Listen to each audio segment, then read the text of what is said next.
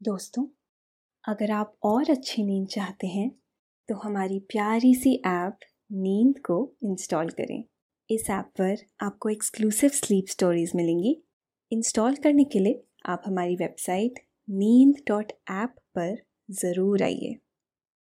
नमस्कार, मैं हूँ वैशाली और आज मैं प्रस्तुत करती हूँ आकाश कौशिक द्वारा लिखी हुई एक खूबसूरत स्लीप स्टोरी गौरैया और किसान। ये कहानी आपके भीतर शांति भर देगी। ये कहानी एक किसान और गौरैया के बारे में है।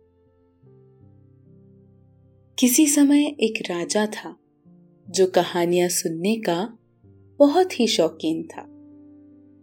राजा बहुत ही जिद्दी था। उसने अपने राज्य में घोषणा करवा दी कि जो व्यक्ति मुझे ऐसी कहानियाँ सुनाएगा, जो कभी खत्म ही ना हो, उसे मैं अपना आधा राज्य और राजकुमारी का हाथ पुरस्कार में दूँगा। परंतु अगर कोई राजा को संतुष्ट न कर पाया तो उसे दंड का भागी बनना पड़ेगा। राजा की इस चुनौती को तरह तरह के कवियों और कथाकारों ने स्वीकार किया। परंतु कोई राजा को संतुष्ट ना कर पाया। अंत में क्या होता है, ये जानने से पहले आप अपने आसपास की सारी लाइट्स को ऑफ़ करके आराम से लेट जाएँ। अपनी आँखें धीरे से बंद कर लीजिए। अब थोड़ा सा अपने शरीर को आराम दीजिए। थोड़ा और आराम। अपने शरीर को बिल्कुल ढीला छोड़ दीजिए। कोई टेंशन नहीं। कोई तनाव नहीं। अपने दिमाग में चल रहे सभी विचारों को, चिंताओं को त्याग दें। एक शांति सी महसूस करें। सब नेगेटिव पॉजिटिव विचारों को धीरे धीरे निकाल दें। हाथों को सीधा करके अपनी कमर के साइड में रख लीजिए। अपनी सांस पर ध्यान लगाएँ। इसको धीमा या तेज नहीं करना है। बस ध्यान देना है कि कैसे वो आपके नाक, गले में होते हुए फेफड़ों में आ रही है और आपके फेफड़े फूल रहे हैं। और कैसे वो आपके फेफड़ों से होते हुए वापस गले और नाक के माध्यम से वापस निकल रही है।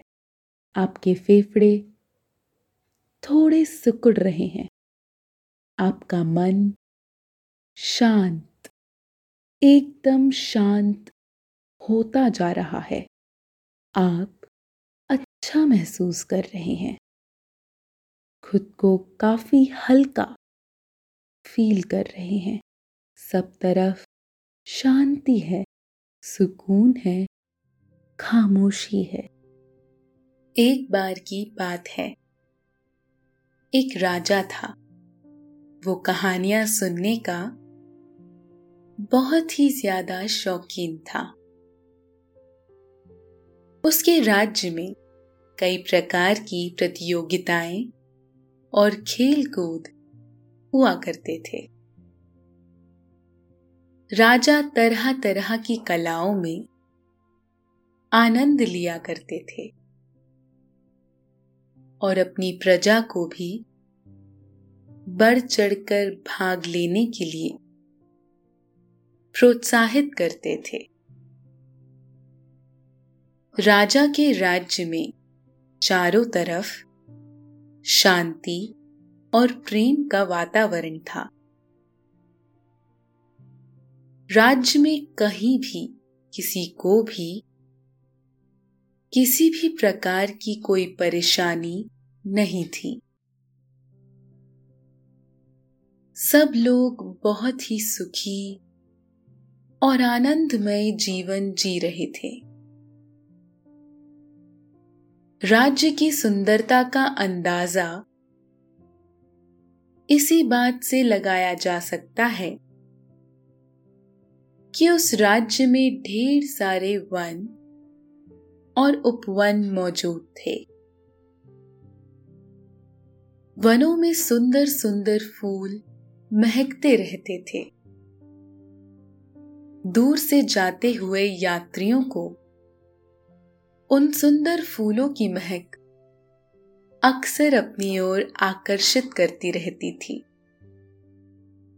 उपवनों में बड़े बड़े और सुंदर बरगद के वृक्ष हुआ करते थे, जिसके नीचे दादा दादी सभी बच्चों को कहानियाँ सुनाया करते थे।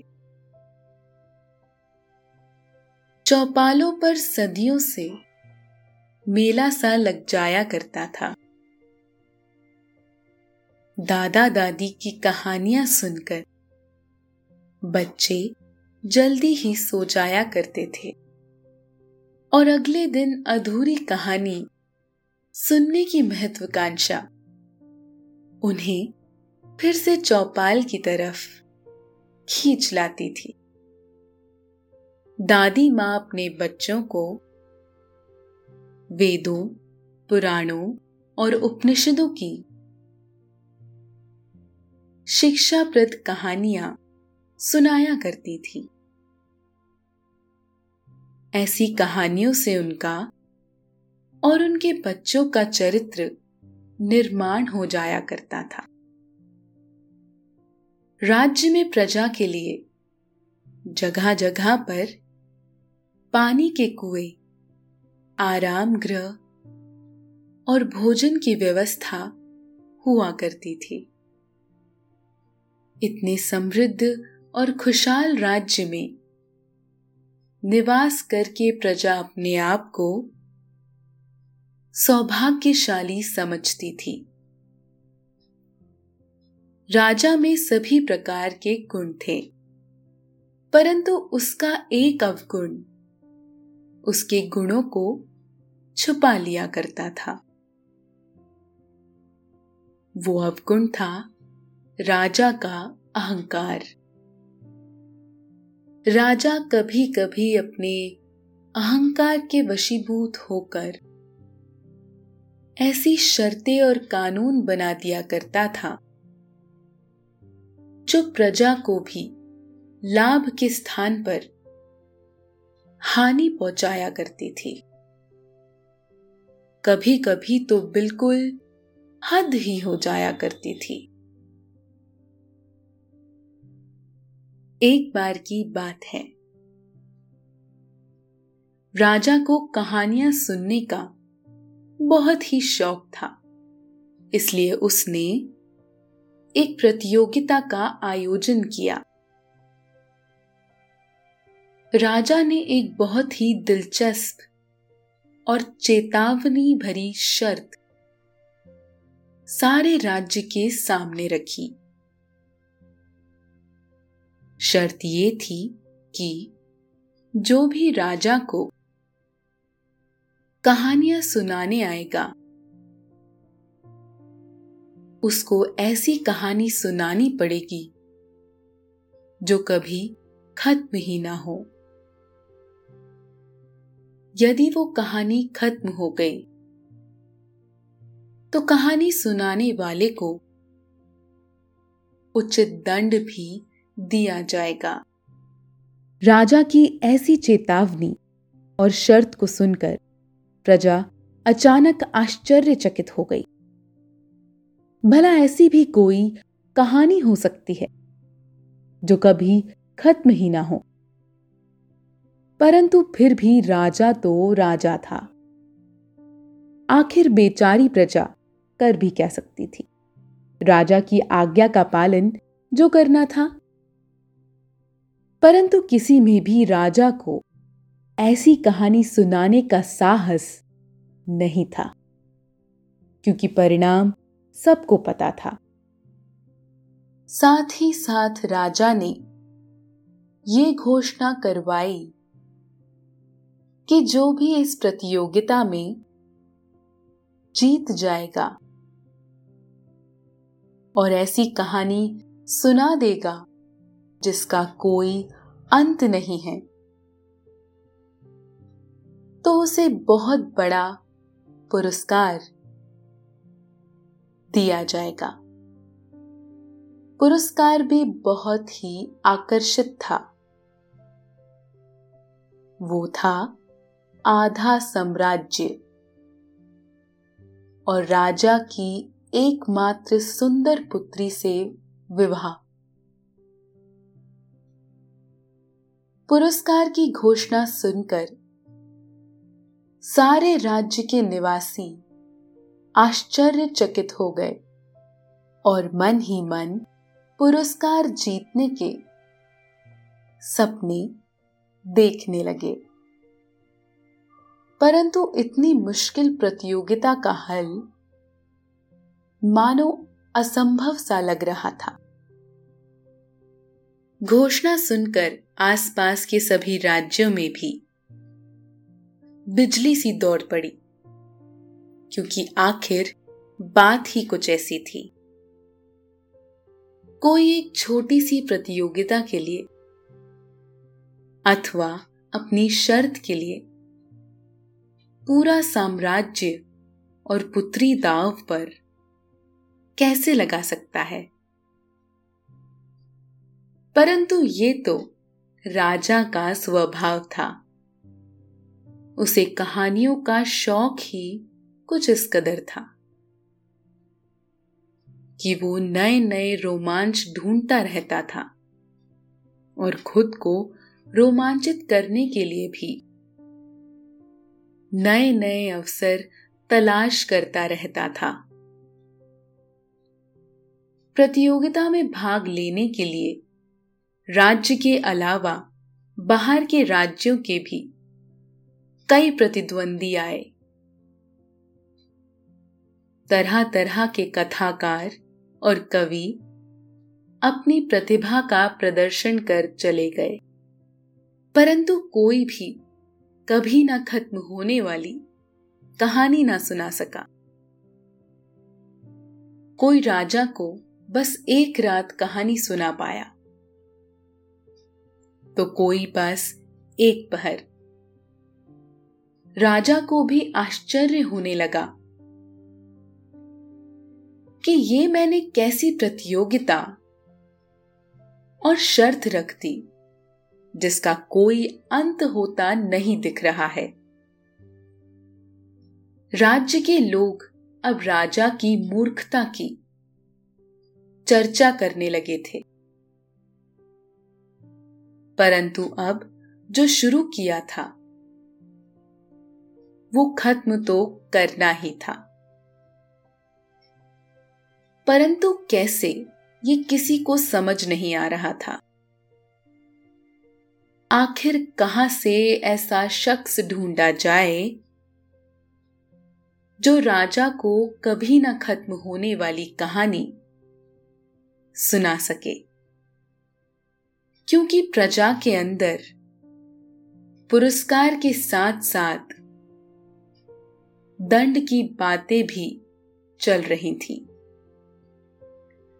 इसलिए कोई आसानी से प्रतियोगिता में हिस्सा लेना नहीं चाहता था।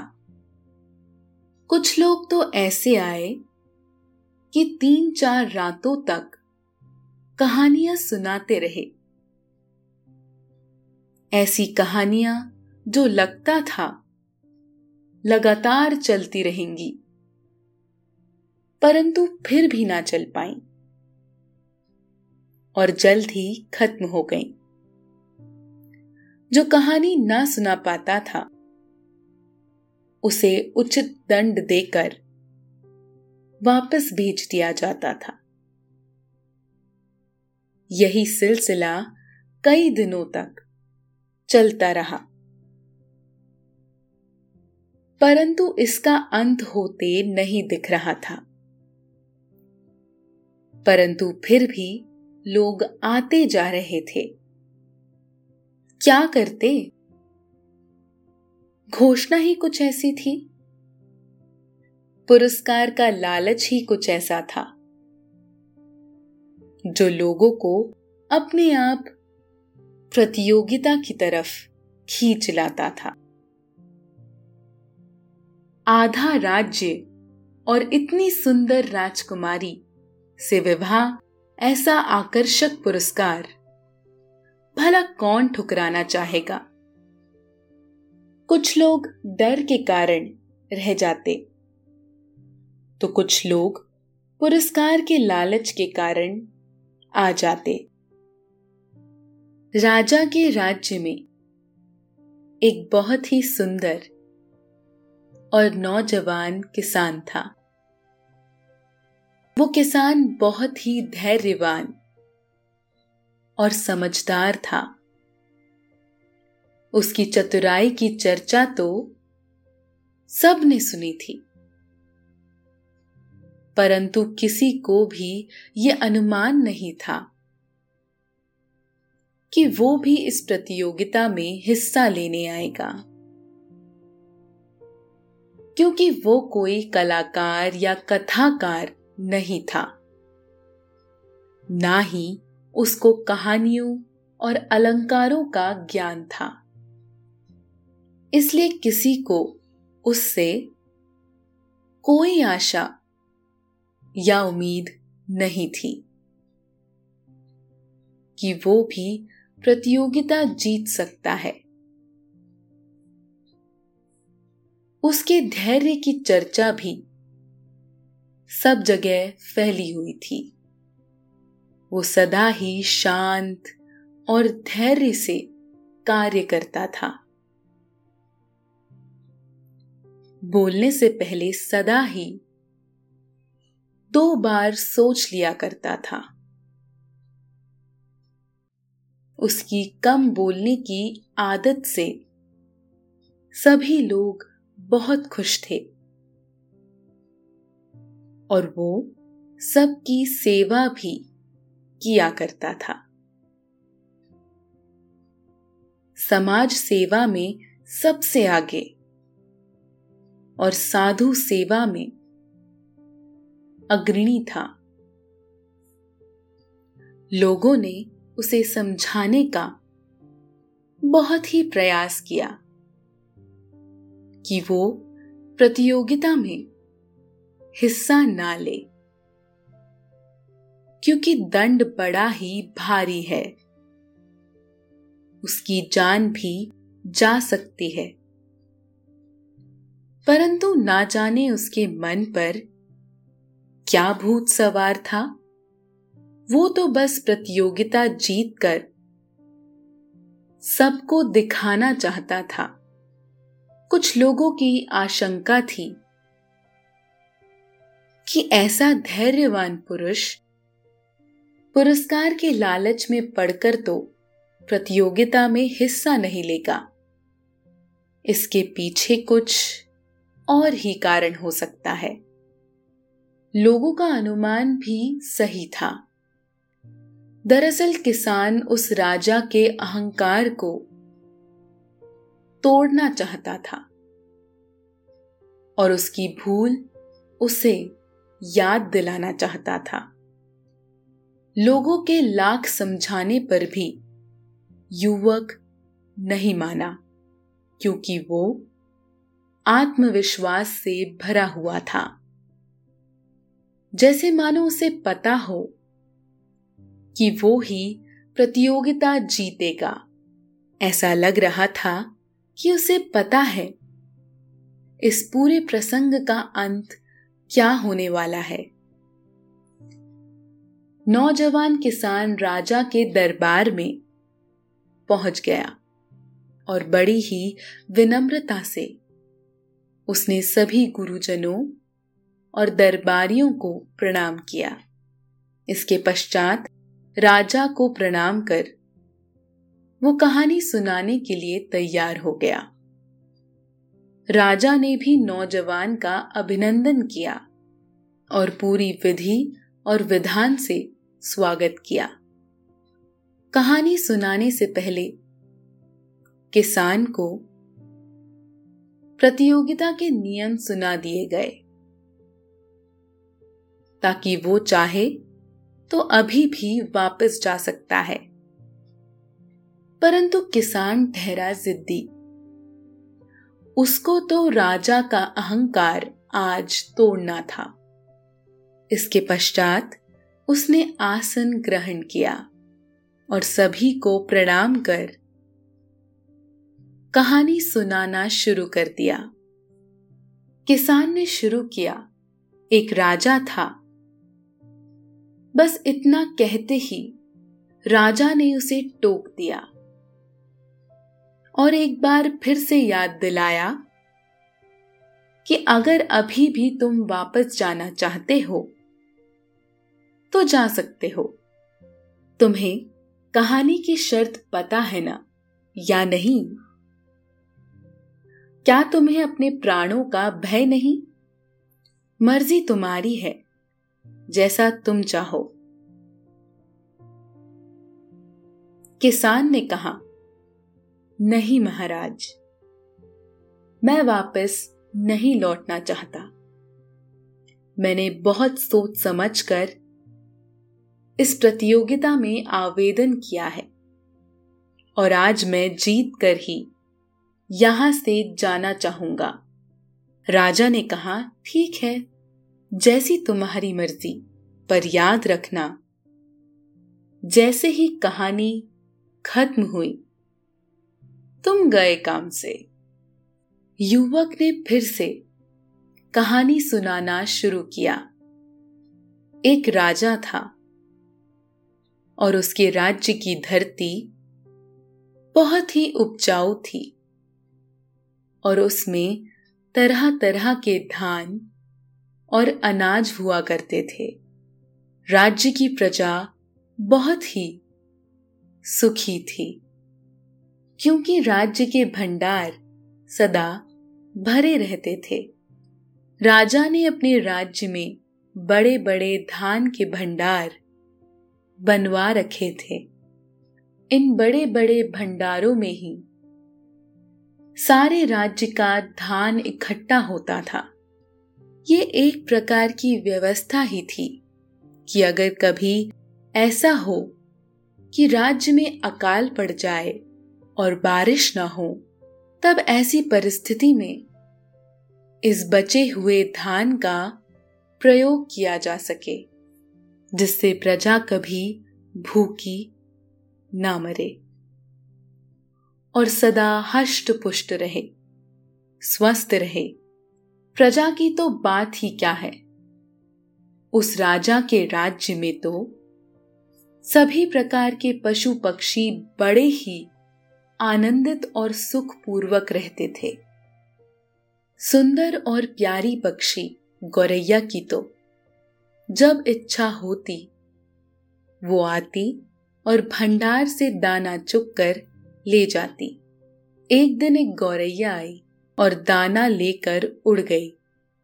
आवाज़ आई फुर फिर एक चिड़िया आई और भंडार से दाना उठाया और उड़ गई फुर फिर एक चिड़िया आई और भंडारे से दाना उड़ाया।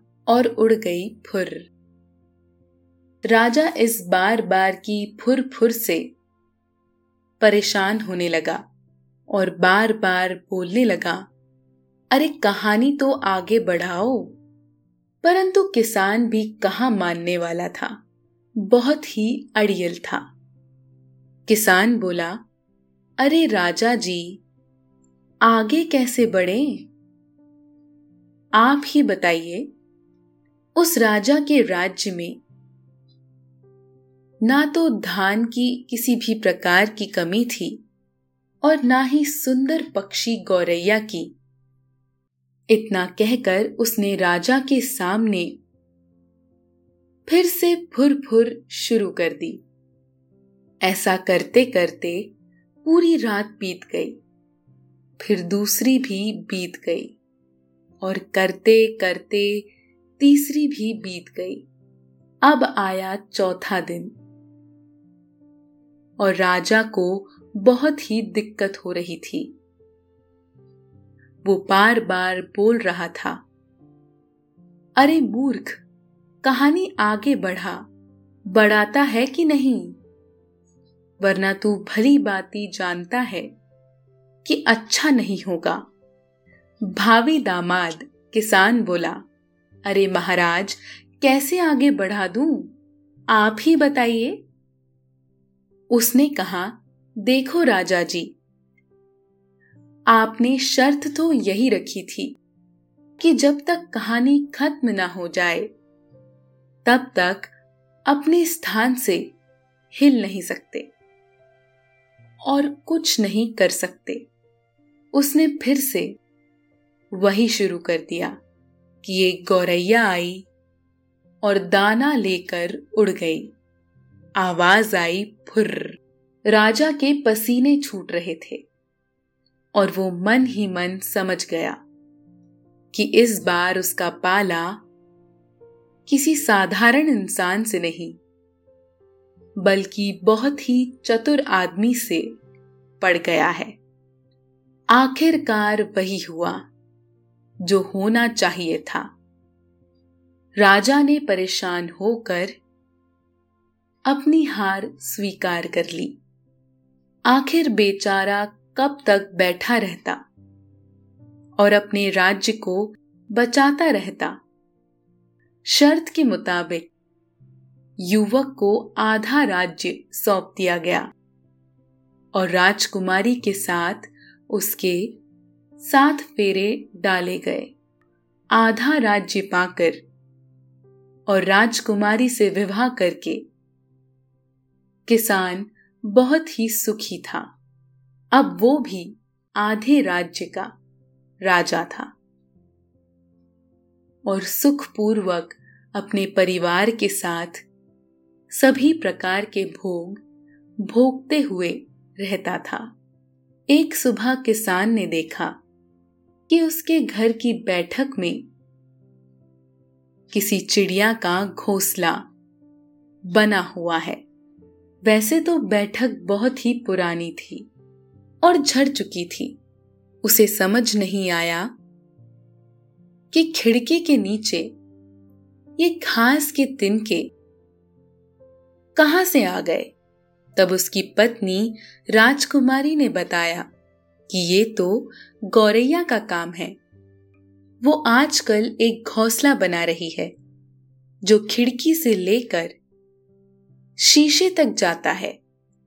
चिड़िया बहुत ही मेहनत करके अपनी चोच में एक घास का तिनका फांस कर लाती और खिड़की के कांच के बीच घोंसला बनाती। उसका एक चिड़ा भी था। जो इस काम में उसकी बहुत मदद कर रहा था। किसान ने कहा कि उसकी बैठक की शोभा खराब होती है, इसलिए घोसला यहाँ से हटा दिया जाना चाहिए। परंतु राजकुमारी कहाँ मानने वाली थी? उसे तो वो घोसला बहुत ही प्यारा लग रहा था। राजकुमारी ने असहमति जताते हुए ये काम करने से मना कर दिया। राजकुमारी ने बताया, कि आपको याद नहीं कि ऐसी ही एक चिड़िया ने बीते साल अपना एक घोंसला हमारे प्रवेश द्वार पर बनाया था। ये घोंसला उन्होंने चमेली से बनाया था। पर जब चमेली के कारण कचरा बहुत बढ़ने लगा तो उस चमेली को हमें अलग करना पड़ा था। चमेली को अलग करने के कारण चिड़िया का घोंसला भी जाने अनजाने में उजड़ गया था।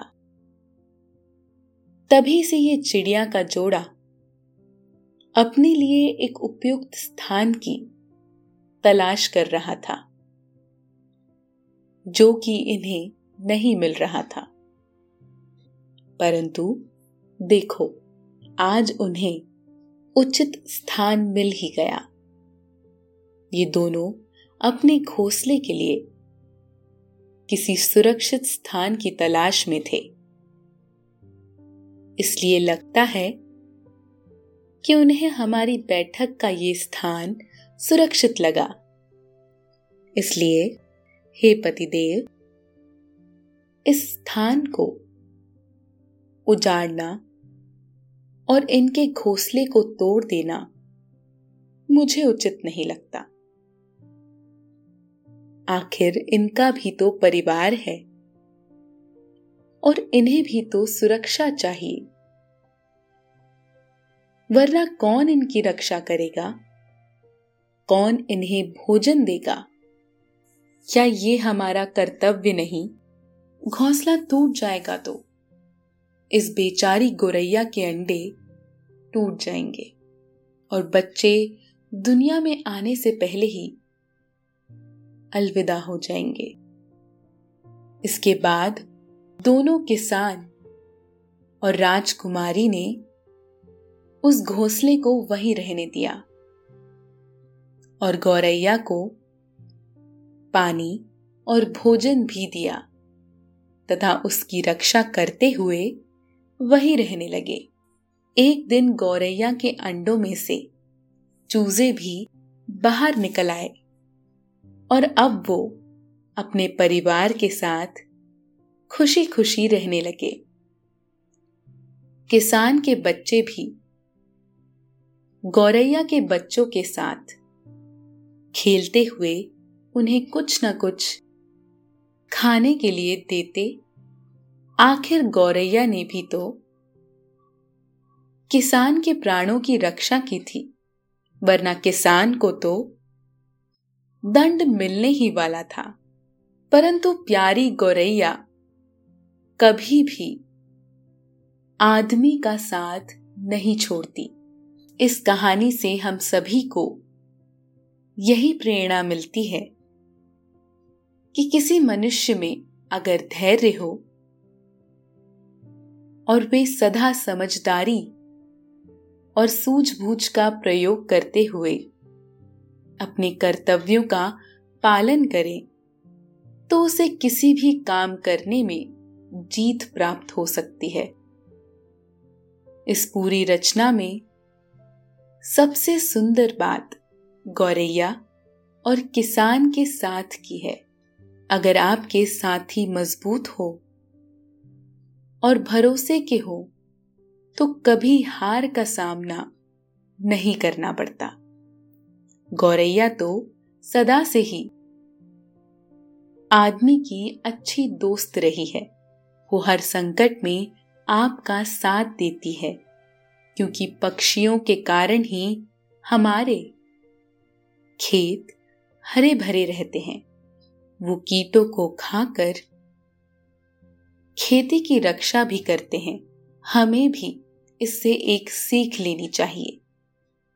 और गौरैया, जो पिछले कुछ सालों से कहीं भी दिखाई नहीं देती, उसके पुनर्आगमन की व्यवस्था करनी चाहिए।